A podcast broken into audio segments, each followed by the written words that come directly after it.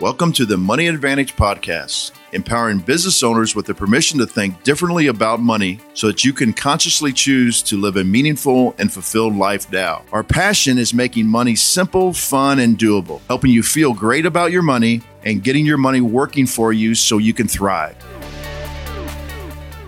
All right, we are live and we're recording. Good morning. This is Rachel Marshall with the Money Advantage podcast. Bruce Wehner, my co host, is here, and we have a new face. This is Steve Sims, who are, is going to have a fabulous conversation with us today about attracting influencers and high net worth clients. And judging by the way the conversation has already started, there probably will be a little bit of unpredictability and new things that we don't know what we're going to talk about today yet, but they'll be awesome. So, Steve, welcome to the show. Thanks for having me. Awesome. Well, if you are listening to the show and you've been following us for a while, you know that we talk about building time and money freedom. You know that we talk about taking ownership of your financial life. And at the same time, you are probably looking to do much more than you've ever done before in this year, 2021. And so, Steve is a master at helping people achieve the impossible connect with the most powerful people in the world. We're going to hear about that in a second. Achieve your next level in business, strengthen your relationships, lead your community, and make an impact. So, Steve, welcome to the show. And tell us a little bit about who you are. It's probably not great etiquette to disagree with the host at the beginning of the show. Go right if, ahead. If I may, I've never achieved the impossible. Okay. I've achieved the stupid. Now I'll explain. Impossible is a dead end. It's like saying, hey, go for that dead end. In your head, no matter how cool you are with mindset, when you suddenly define something as impossible, you put your own block on it. Okay. Mm. So what I do is I go for the stupid. I go for the ridiculous. I go for something so stupid that is laughable until the point I achieve it and then you applaud. You know, so I go for the ridiculous, and we can go into that in a mindset later. But for 25 years plus, I founded the world's first um, uh, concierge firm. I was the literally the starter of the private concierge industry, and I focused only on billionaires. In fact, at the height of my industry, I had 93 clients.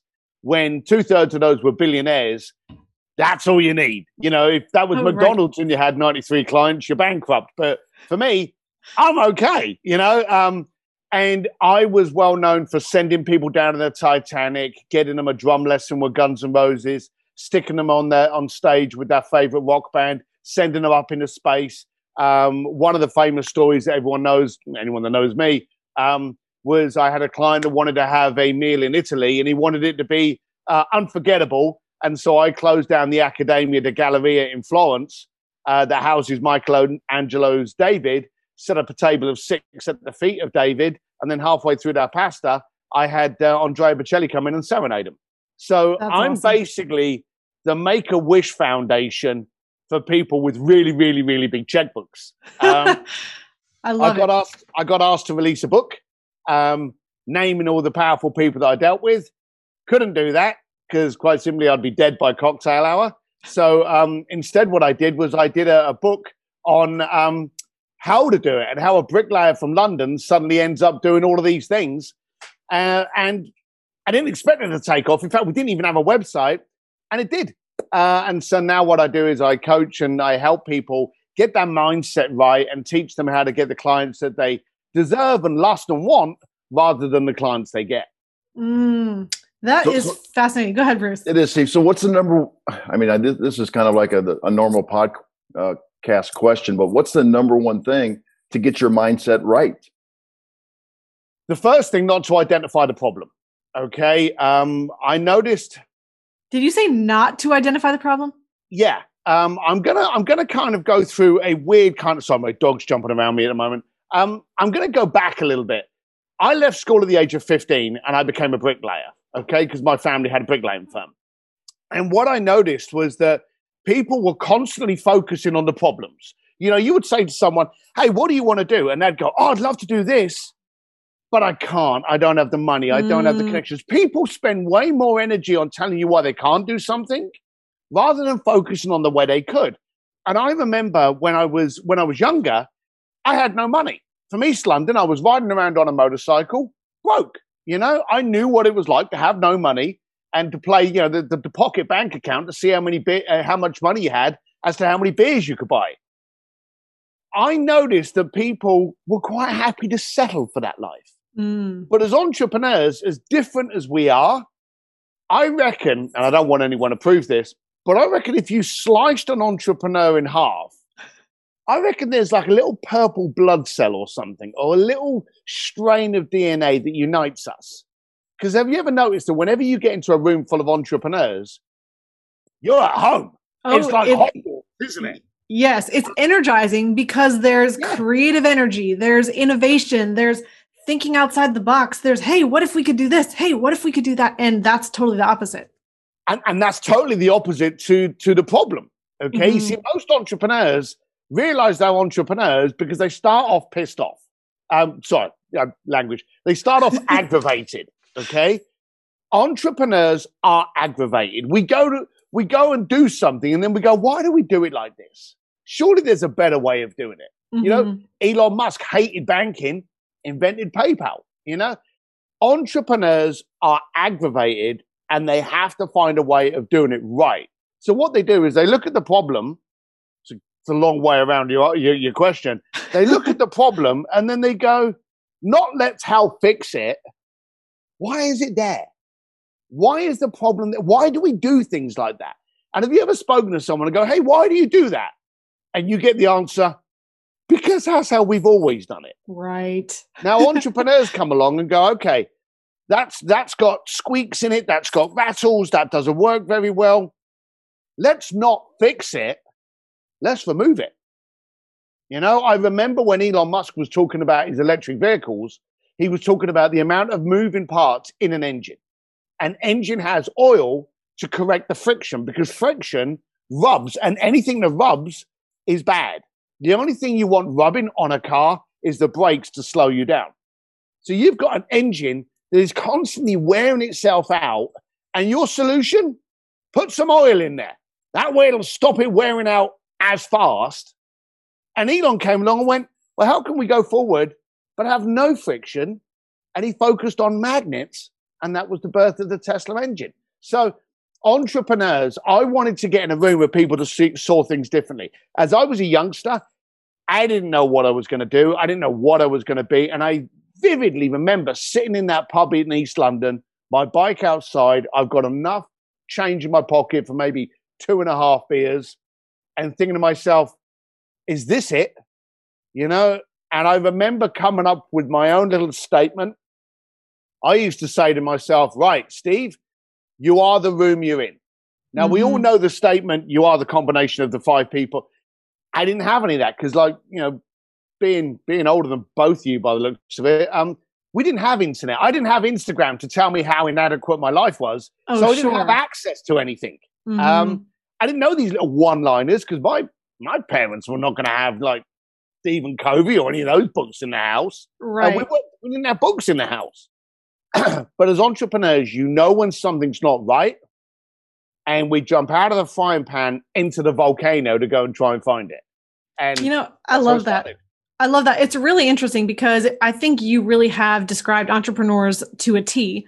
And that's really one of the reasons why we're always looking to not just do things better. I mean, if you look at the typical financial industry, we've seen you can't predict returns. You don't know if your money's going to go up or vanish in a hot second. You don't know if you're going to be in a situation where your money's going to run out and you're going to live longer and you're going to say, What happened? And how do I have the income to support me later in life?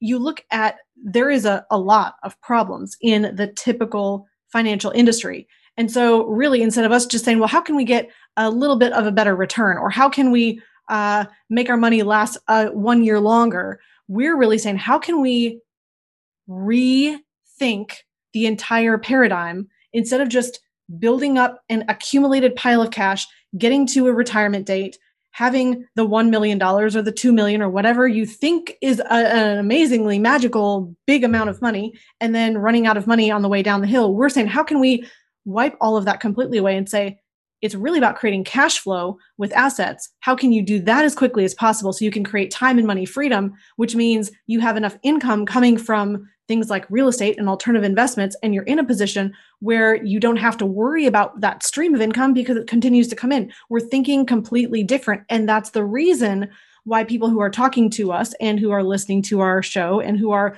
in our tribe are also thinking differently. They're thinking differently about money. So let's back up to a little bit because you mentioned being from a bricklaying family, not having Stephen Covey books in your family, no books at all.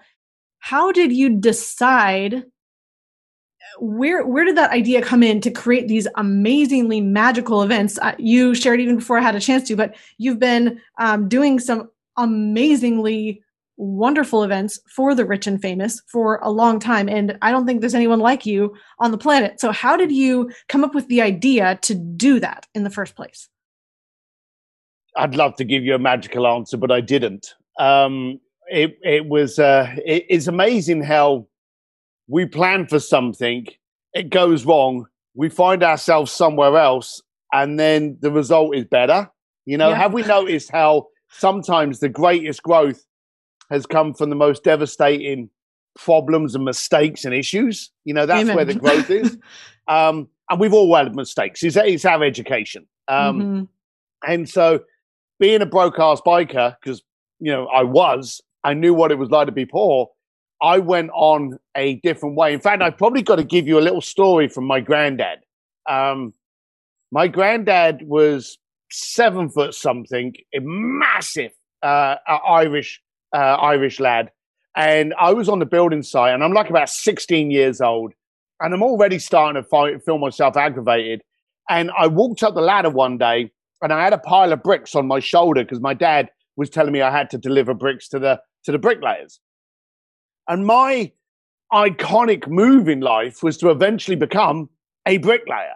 You know, now I'm in East London, I'm getting rained on, I'm getting cut up, and I'm in East London, which means every Friday night we pile down to the pub, we drink too much, and we get into a pub fight. That was my life, mm. you know. And at 16, I'm like, ah. I went up the ladder one day with this pile of bricks on my shoulder, and I got to the top of the ladder and I turned around to see the bricklayers. And the one closest to me was my dad. Next to him was my uncle, his brother. Next to him was my two cousins, who was like 19 years old and like 26.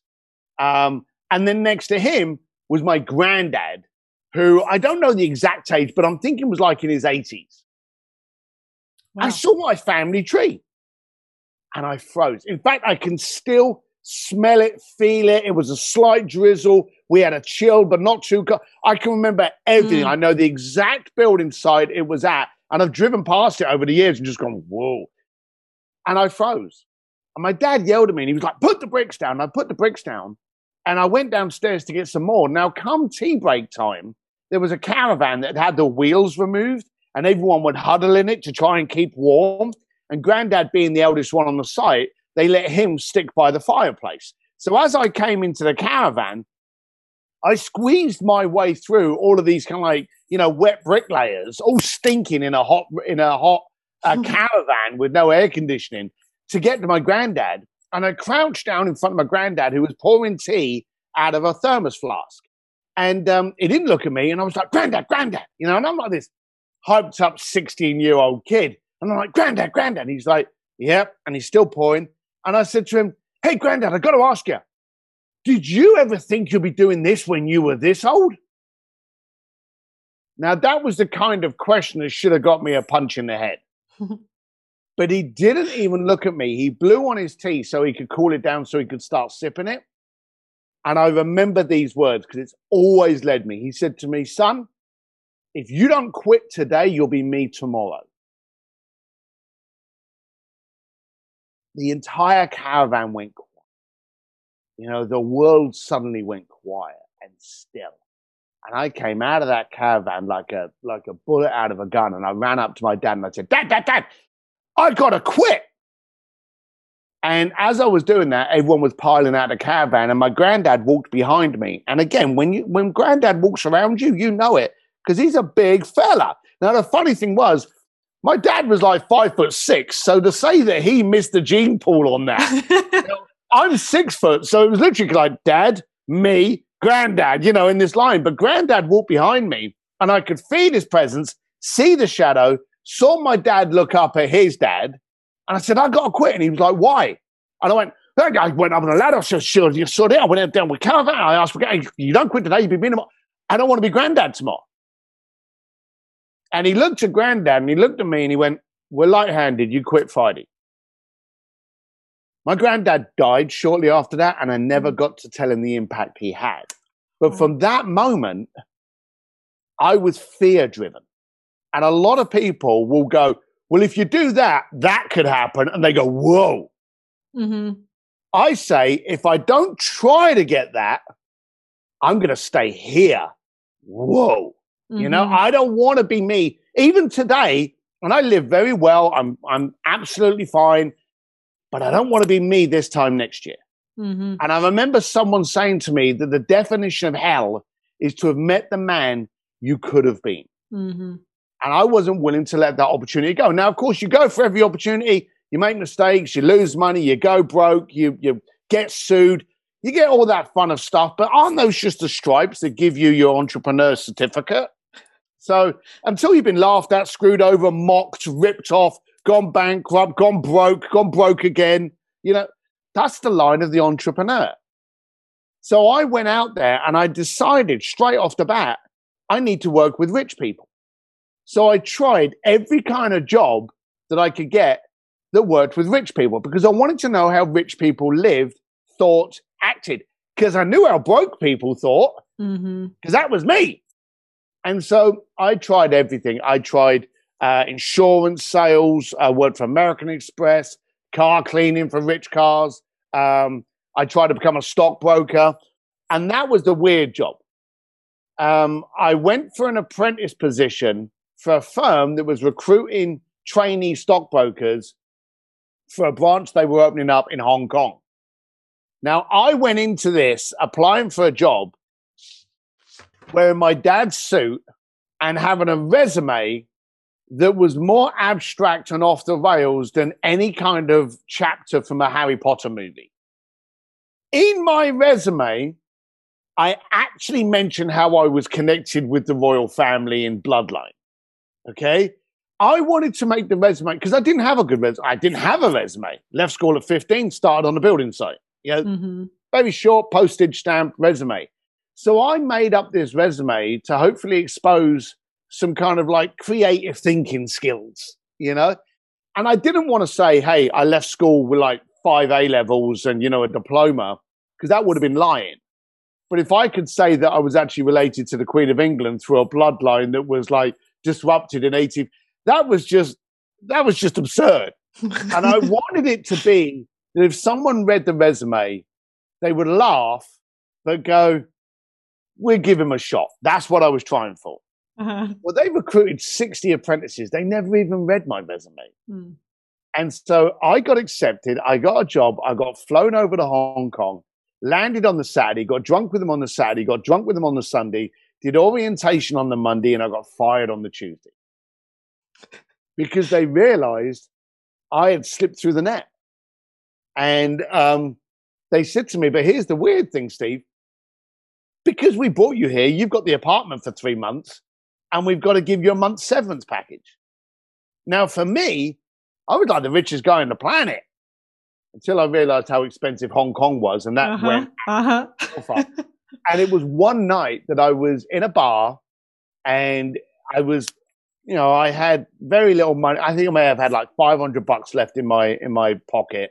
Uh, all my money was in my pocket, and I'm drinking this whiskey, and I'm in this bar, and there's people inside, and I'm thinking, I want to be them, but I don't know how to step up. And I was very deflated, very depressed Mm. sitting there in my black t-shirt and jeans, which has been my uniform forever. And um, this woman comes over, and uh, I won't do, I won't do the impression of her accent because it's basically you know racially inappropriate.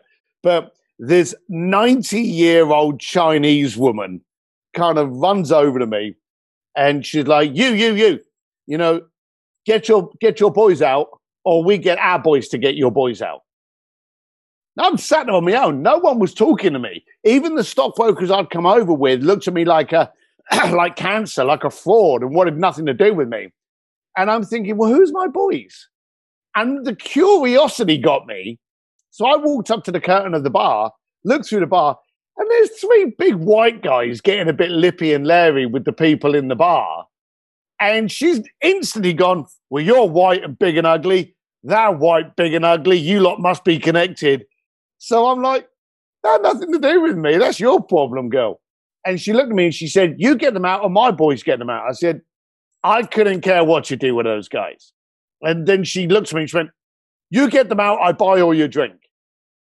Now she had my attention. Because I'm like, I'm like, all right. And I'm thinking to myself, you don't close. In my head, I'm thinking, you don't close for another three hours. I'm going to drink you out of everything you got, you know? So I went in there, sat, literally walked up to the three guys, sat down, said to them, hey guys, and they're not just looking at me.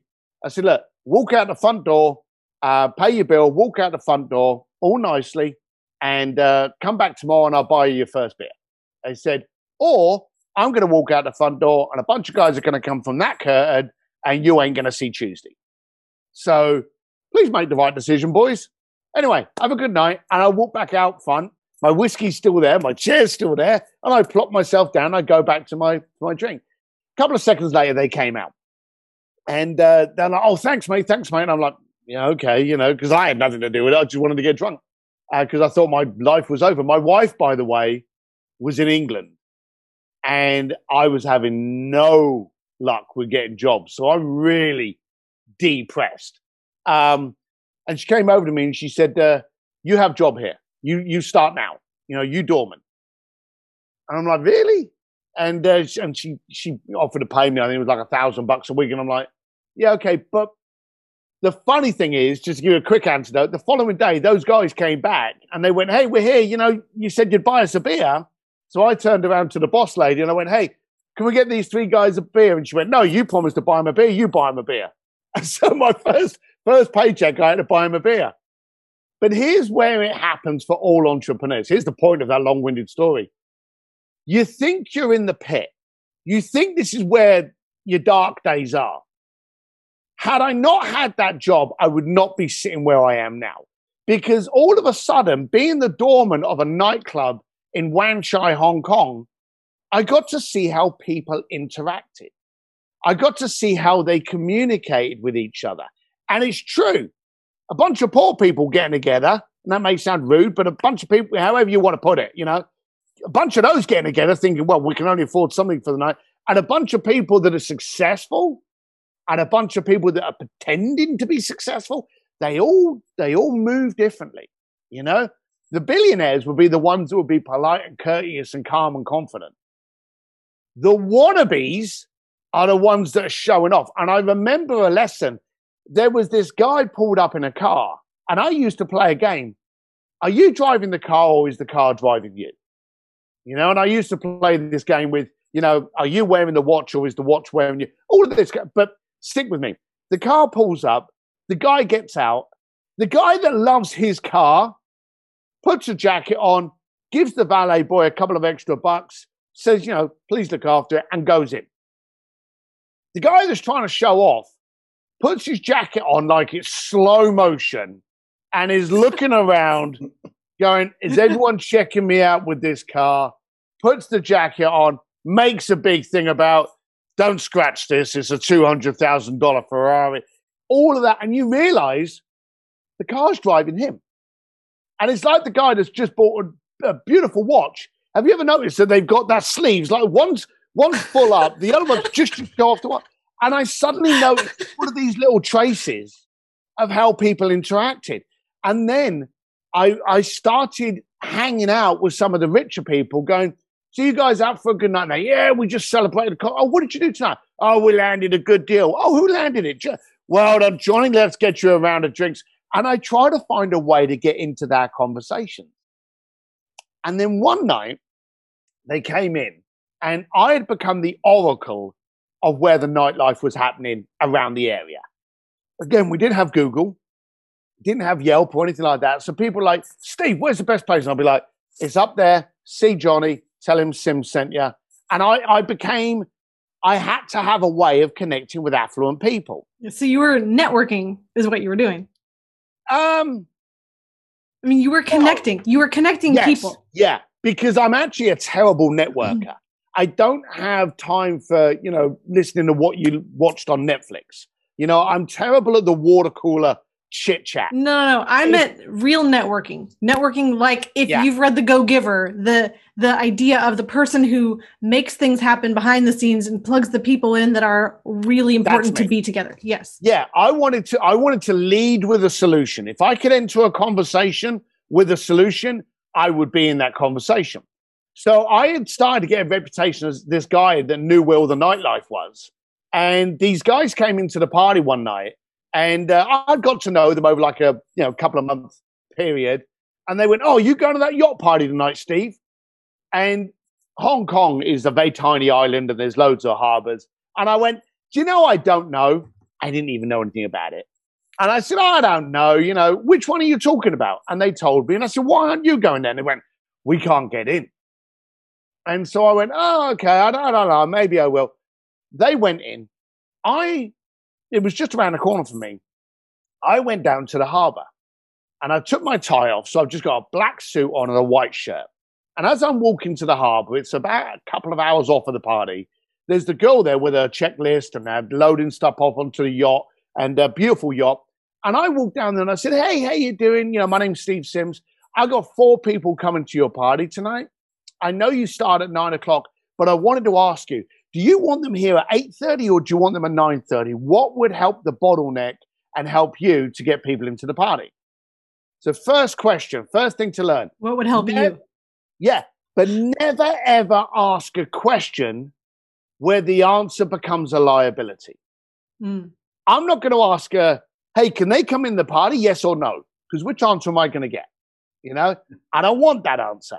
So if she says, well, 8.30, I win. If she says 9.30, I win. Never ask a question where you face the chance of the answer being a liability to you. So she's like, oh, and knee jerk reaction, because everyone's got them. She starts flicking through this sheet of names. Now, if you rewind these, you'll notice I never said the names of the clients, but that was her go to reaction. That was her comfort zone. You get some people that like stretch when they're thinking of an answer, scratch there. Everyone's got a knee jerk reaction. So I repeated the question Hey, I don't want to be a stress to you. I know you've got a busy night. I'm just trying to think of you. So she turns around and she said, uh, 9, 9.45 would be good. She's demonstrating she's in authority. Hey, that's fine. Still got an answer I wanted. 9.45, that's great. So I said to her, I said, look, let's be blunt. Everyone's going to pile into your party. And I'm, so I'm praising her for, now she works for it, but I'm now calling it her party. I said, look, everyone's going to plow into your party, have a fantastic time, and let's be serious. Forget the people that put the party on. I know how hard you're working here. And I gave her 200 bucks. Okay. 200 bucks is a lot of money, you know, that I was making. You know, I'm on about, I was making a thousand bucks a week and I've just given her $200 of it. And I said, look, tomorrow, when this is all over, get yourself a takeaway and a bottle of wine and just be thankful that you pulled off the, the party of the year. But I just wanted to demonstrate that I appreciate. That's and then I awesome. risked, then I risked it. Then I turned away to walk off. Bearing in mind, I'd still not given her the four people's names. As I turned away, she went, Well, Steve, Steve. I went, Yeah. She went, What's the names? And I went, Oh, they're probably in there, but it's Barry, my, and I gave her the four names and she put them down on the front of her pad. And I said, Look, is there someone you want to? She said, When you, when they get here, ask them, tell them to ask for Cheryl. She said, I'll make sure they've got a good place to be. Cheryl have a great time. And I left. I went back to the party, walked into the nightclub, walked up to the four boys, and I went, guys, I've just made a phone call. I didn't even have a phone, you know, but I went, I've just made a phone call and you're in. I said, uh, I had to pull a few strings, so it's 500 bucks each. Okay. They shot up, throwing the money down faster than lightning. And I realized afterwards when I spoke to one of them about how was the party, that the higher profile you get, the richer you get, the more scared you become to actually ask to get in. Because two things happen. And I live in Hollywood. If you're very prolific, if you're very well known, they'll either say no to you because, hey, turning away Brad Pitt from a nightclub, you must be a super exclusive nightclub. Or when they bring you in, they'll use you for photographs for the nightclub, or they'll try and get the manager to hang out with you. Bottom line of it is getting stuff for free becomes the most expensive way to get it. But if you can find someone that acts as the conduit and you pay $10,000 to get in with all of that hoopla removed, becomes the cheapest way to get into that event. So I suddenly realized that rich people, this is going to sound stupid, rich people had a problem.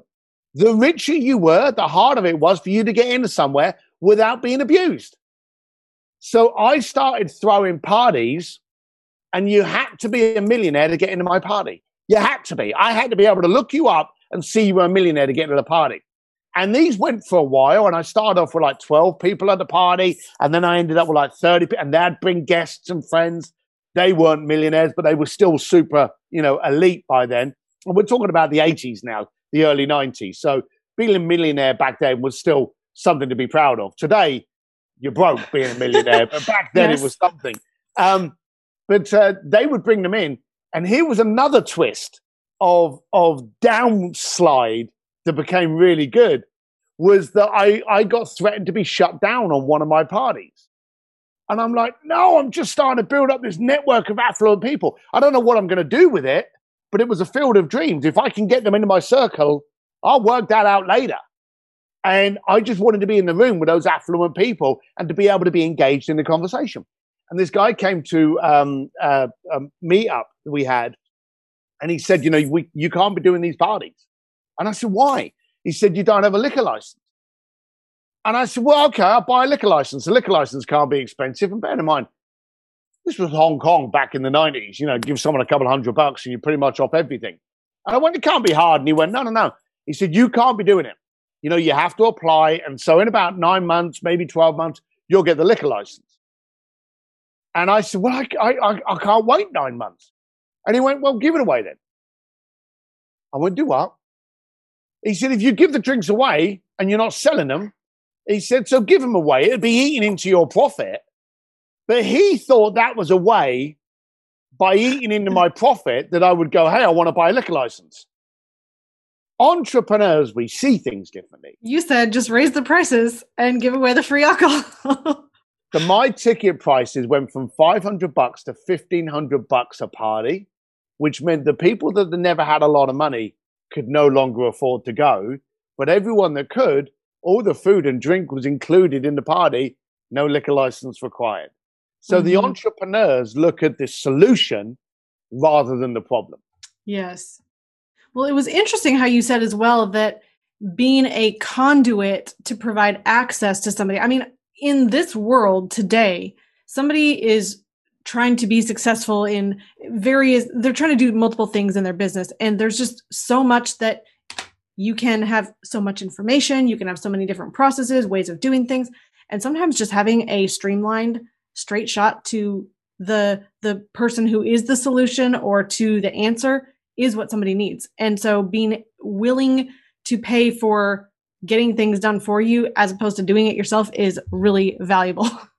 so it's yeah. just really interesting how you're saying that being that conduit for access. I think a lot of people need a conduit for access. Maybe it's not to high end parties, Maybe it is a conduit for access to their best clients, or maybe it's a conduit for access to getting a landing page up on their website, or maybe it is a conduit for access to getting a whole life insurance policy, whatever it might be. Any entrepreneur, any business owner thinking or listening to this conversation, you might be saying, Well, these are interesting stories, but it's really relevant to any industry that you're in because everybody needs a conduit for access, which simplifies their life. Absolutely. I think the first thing that made me, the first thing that helped make me wealthy was realizing how inadequate I was at so much.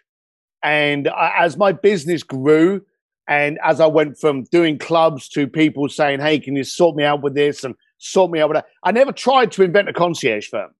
I just wanted to have a connection. Mm-hmm. And so the concierge firm just happened to be the, another reason that they would stay in touch with me. But then I realized that I can't do web pages. I can't do marketing. I can't do follow ups. One of the big things that I can't do is handle money. Okay. Because money money steers our emotion. If you've got a lot of money in the bank account, you get lazy and relaxed and cocky. If you've got no money in the bank account, you start hustling and taking on deals that you really shouldn't have. Mm-hmm. Okay. So I realized, and this is, God, I'm 54 years old. I don't think I've been on my bank account, and this may sound really bad, since probably my late 30s. Okay. My wife always makes sure that all of my cards are, you know, stacked up. I can go and buy a motorbike. I can fly around the planet. I've never got to worry about that. But she handles all of that, all the invoicing. I'll go and go, hey, we're going to do this. And then she'll lay out the invoicing. So the smart thing for every entrepreneur to know is what you're not good at mm-hmm. and then get that delegated out. It's a tough thing because as entrepreneurs, we want to control everything. But the first way to become really good, really strong, is to realize what you're bad at and to get people that are exceptional at what you're not at. And that that was the, the lesson in it for me. This is this is uh, the perfect uh, segue why I was excited to talk to you today because of your apparent connection to Dan Sullivan, yeah, and, and Joe and Joe Polish and Peter Diamandis. Um, so I mean, this is this is classic Dan Sullivan uh, right here. So are, are you a casual acquaintance? Have you gone through Dan's programs? You know, because I've I've done I've done those programs. We we actually use those programs to talk on the podcast. So mm-hmm. tell us a mm-hmm. little bit about your relationship with Dan Sullivan. So I've known Dan for years, uh, Dan and Babs, and um, let's just say that I've given them some interesting cocktail stories. Um, but uh, no, I've never actually been through through the course because I've been able to sit there and have a meal or a cocktail with them and kind of like get it firsthand direct. I find myself, you see, you say about that. I'm still a 15 year old bricklayer with with with no brain cells. Okay, and when I'm sitting at a table with Joe Polish, Peter Diamandis, and Dan and Bab Sullivan, whenever I'm up in in Scottsdale, I literally go back to my room like a little like a little girl at a Justin Bieber concert. I can't believe the rooms that I'm in and the people. I was driving down the road one day with my uh, my I call him my dad, um, but he's my wife's dad, so my father-in-law, and he used to repair cars. You know, you know when they were dented, uh, and he was a, a, body specialist for a car company, um, not some some little backroom garage uh, in England. And we're driving down the road one day, and the phone rings, and it's Peter Diamandis, and we start having a conversation about you know you know on the phone, and then I introduced him to my father-in-law, and after the phone call, my father-in-law is the isn't that the guy that sent the rocket up and then Richard Branson bought it? And I went, yeah.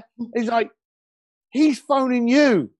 And I'm like, yeah, he is. And again, I get all tingles. So I think the first thing is I never take it for granted, but I absorb the crack out, uh, crap out of it. Anything that Peter wants to tell me, I'm holding on to that.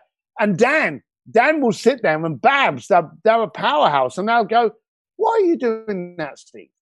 And you'll go, Oh, I, I, I don't, why, what should I look? And they will help me. And I'll get that from a meal. So I'm very fortunate from the people that I actually get to communicate with. Oh, that's a huge blessing. Th- thanks for bringing that up, Bruce. Oh yeah, I was. I, I obviously I looked at a lot of your stuff before the uh, before the podcast, and uh, I was impressed by that. And the second thing I'm impressed is that you think I'm younger than you, uh, because because, I, because I'm not. Uh, but uh, I also saw your uh, your photo with Steven Tyler. So yeah. can you can you talk a little bit about that? Because that um, I was a great big Aerosmith fan. You know, as you and I were growing up in the same era. Oh, who isn't? You know, and if they're not, then I don't want them in my network. Um, but I remember uh, I worked for Elton John. Oh, there you go, name drop. I worked for Elton John for about eight years, uh, doing his Hollywood Oscar party, and we used to. They had a white com- carpet and not a red carpet, and so I would. It was a little bit annoying, but because I was kind of a, a, little bit known in certain circles, there were certain circles that I'm very well known in, and to the rest of the planet, no one knows who the hell I am. And I'm fine with that. But at this party, they would have me walk down the white carpet to get all the photographs. And of course, a lot of the photographers would be clicking away and then going, Who the hell's this? Uh, but what happens is when you go onto a red carpet, someone goes out uh, ahead of you with a little um, scribble on like a little etch a sketch board going, Steve Sims, founder of stevedsims.com and an entrepreneur's advantage. And then they take a picture of that and then take pictures of you. And then, the, so as I'm on the white carpet just to go on, in front of me is Steven Tyler. Now, I'd bumped into Steven Tyler, I think three or four times at different Hollywood events. Okay. And I like uh, King Baby rock jewelry. He wears King Baby rock jewelry. we both like Aerosmith. So, you know, we'd, we'd shared a couple of words a couple of times, but not like a big dialogue. But I'm stood there waiting to get onto the white carpet, and they wanted a rock star. Uh, someone was in front of me, some actor, and what they do is they jiggle the people around backstage, so it's not ten rock stars going out on the white carpet and then ten actors. And so this actor had gone out, and they asked Steven to go in front of me because he would be interesting. Then I would be boring, and then they could put so. So they were. So they asked Steven to go in front of me. So he's like, "Hey, Steve." I'm like, "Hey, how you doing?"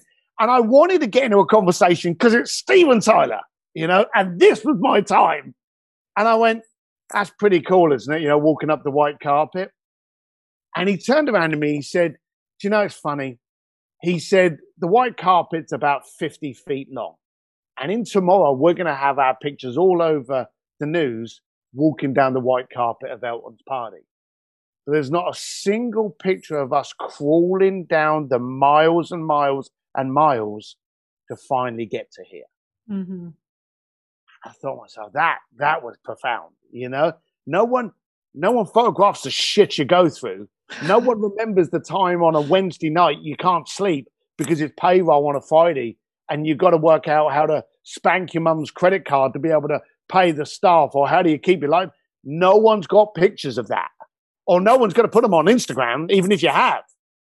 But they'll certainly be there to put a picture of you. And so he went down the white carpet. I went down it and everyone's taking photographs of me. And funny enough, he made the press and I didn't. Um, and then once we got inside, I spoke to him and I said, you know, that, that really meant something. You know, people don't. And he was talking about how, you know, they want to slide and Run-DMC. And we were just having a conversation. And again, I'm thinking, I'm having a conversation with Steven Tyler. And Steven Tyler, funny enough, doesn't like to take photographs. And as I'm stood there talking to him, I'm actually thinking to myself, I would love a photograph with Steven Tyler. Oh my God, I would. But if I asked, hey, can I get a selfie? I would have lost the respect. Mm. As I'm talking to him, and as I'm in the back of my head going, I really want a photograph, one of the photographers for the event for Elton's party turned around and said, Guys, can we take a photograph? And I was like, Steve, I'm all right with it if you are. You know, and he's like, Yeah, all right, let's do it. And we quickly took a photograph. And then I tracked that photographer down. I was like, I need that picture. You've got to give me that picture. So I tracked it down. So that's how I got my picture with Steven Tyler. That's hilarious. I really, I really just love your just authenticity and also just the grit in going after what you wanted and how that just opened up so many doors for you. It's just really fascinating how you've been able to be in conversation and in the room with so many fascinating people. And what's really cool is that there's not a lot of people who can say that they've put on the kind of parties and events that you've done. I mean, it's it's just really really fascinating. What would you say to somebody who is an entrepreneur right now? They're building a business and they say, I really have a service that can benefit a specific kind of person. How do I make sure that I get in front of the right people and attract those higher wow. net worth, higher profile clients? And I know that that's a, a big question for uh, five minutes.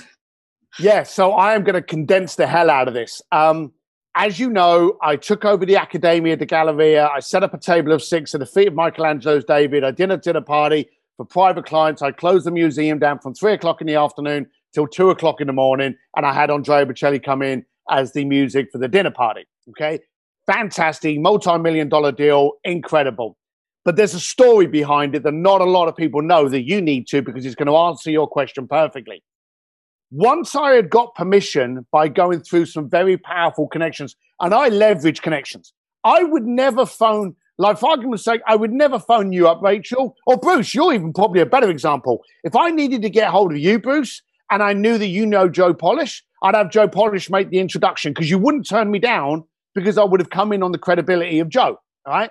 I always do that. So to get into the museum, I contacted some rather powerful people in Italy. Okay.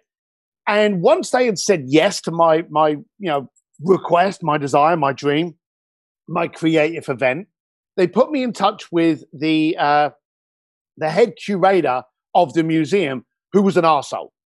This guy, every time I asked him to do something, he would literally turn around and go, uh, uh, uh, I will see what I can do. now, when you're spending the kind of money I was spending with the kind of people that I had behind it, not only the clients were some of the most powerful clients in the planet, but the people that actually got me to take over music. We're talking about big powerhouse people. And I've got this guy going, hey, uh, it should be okay. You don't want it should be okay, you know? so on the night of the party, uh, the dinner party, and I'm stood in there, Andre is in the corner just warbling up. I'm talking to Veronica Bocelli, his wife. They've just set the piano up, they've set the table up. There's Michelangelo's David, and the entire museum only has about 13 people in it, and I'm in control of everything. I'm feeling glorious. My chest was like a silverback gorilla. I was like the king shit. Um, I had done a selfie video with me and Andrea that I sent to my wife uh, back here in LA, where Andrea was saying hello to my wife. I do that a lot with people, it winds her up. Um, and in the corner was the curator. And I didn't like that this guy had given me friction all the way through. So this is my immatureness, okay? If that's, if that's a word. I asked him to come over to me. So he came over and he stood next to me, and I won't say his name for the reason I'll come to in a second. And I said to him, Hey, look at that table. Is that not the most beautiful table for a dining experience? In, in not only in Italy, in the world. Is that not a beautiful table? Had all gold lace on it and everything, gold chairs, big candlesticks. He's like, yeah, no, it is, uh, it is beautiful. I apologize about the accent. I said, and look at the view. This table is 12 feet, because we measured it, away from the feet of Michelangelo's David, the most iconic statue in the planet. Is there a better view from a dining table? He's like, no, it's uh, stunning. I said, and look at this. Andrea Bocelli is going to be your dinner time entertainment. Is there any better way to eat Italian food at the feet of David with the maestro himself? Can it get any better than that? He's like, no, it is, uh, it is beautiful. As I say, I'm immature. I wanted to slap the guy just to put him into his place to let him know who the king King B is here. So then I turned around and I said, "So tell me, how come I pulled it off?" Now I was expecting him to come up with, "Well, no one's as connected as you. No one knows how to negotiate as, as well as you. No one's as good looking as you." Any of those answers, I would have been happy. They would have pacified my ego, and I would have gone to bed happily. But he looked at me with his arms crossed and he said, No one's ever asked. And literally, I folded over. You know, I, I got the sucker punch and I was mm. like, Oh, crap. And as I came back up, he had this massive, great smile on his face because he knew he'd got me. Now, I didn't mention his name because his name was Urbano and he's become a lifelong friend of mine because we went out afterwards, ate, drank, we've stayed in contact.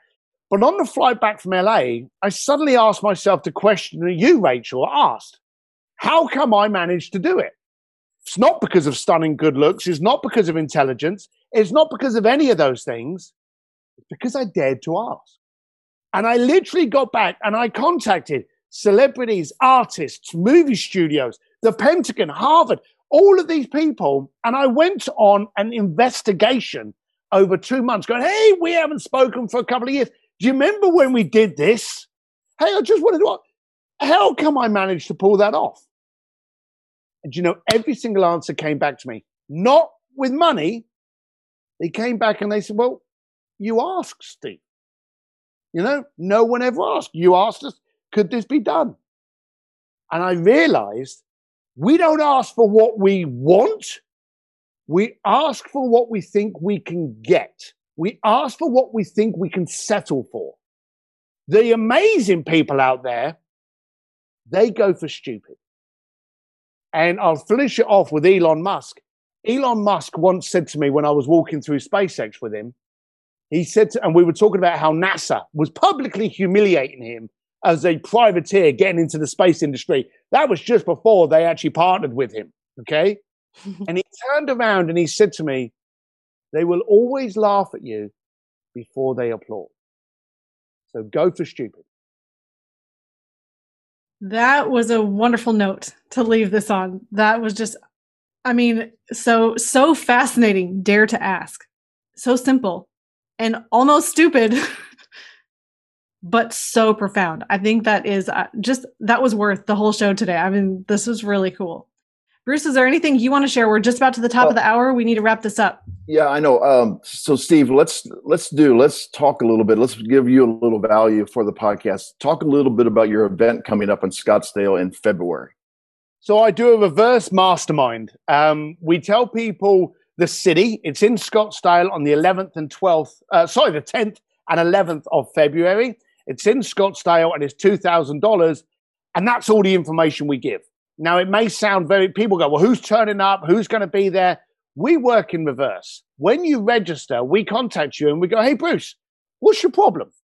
And we try to find out what your problem is. And then I go in my Rolodex and I bring people in to solve your problem. Because I've been to so, well, we all have. We go to events and they go, come to this event. This person will be here. This person will be here.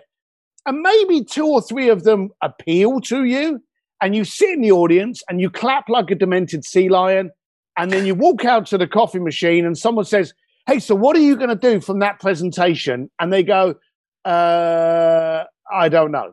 But I know I'm motivated and I never liked that. So what I try to do now is I bring people in that can actually teach you. We don't have speakers, we have teachers. They come in and we identify a problem and then we spend 45 minutes to an hour solving that problem so you now have an impact sheet of what you need to go out and do.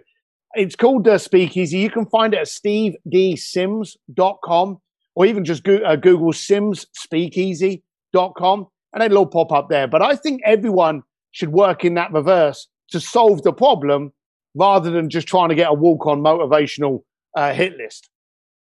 Sounds great. That is awesome. So we will make sure that we have those links in the show notes as well. So stevedsims.com and right. simspeakeasy.com, right? That's the one. Yeah. I also have a free Facebook group called An Entrepreneur's Advantage with Steve Sims, and that's completely free. No hook in it, no flow. I have no funnels. I have zero funnel. So you're not going to get an email every three seconds going, hey, buy me t-shirt, buy me hair products. We don't have those. Love it. So um, tell us as well. So you wrote a book called Bluefishing: The Art of Making Things Happen. Can you tell us about that real quick? I did. Um, I got asked to name to write a book naming all the famous, powerful, successful people I dealt with, and I knew I wanted to live, so I couldn't do that. So in chatting with them, they said, "Well, why don't we write a book that how a 15 year old bricklayer now has like the Pope and Elon Musk on speed dial?" So that's what I did. I wanted to show you that if a bricklayer from London can be doing this, you're already out of excuses. And in fact, the first testimonial, just and this will this will help you, Bruce. The first testimonial on here is a guy called Sir Elton John, upcoming artist, but I think he's going to be good. And then the fourth one on here is Peter Diamandis. So um, I got some I got some pretty cool friends.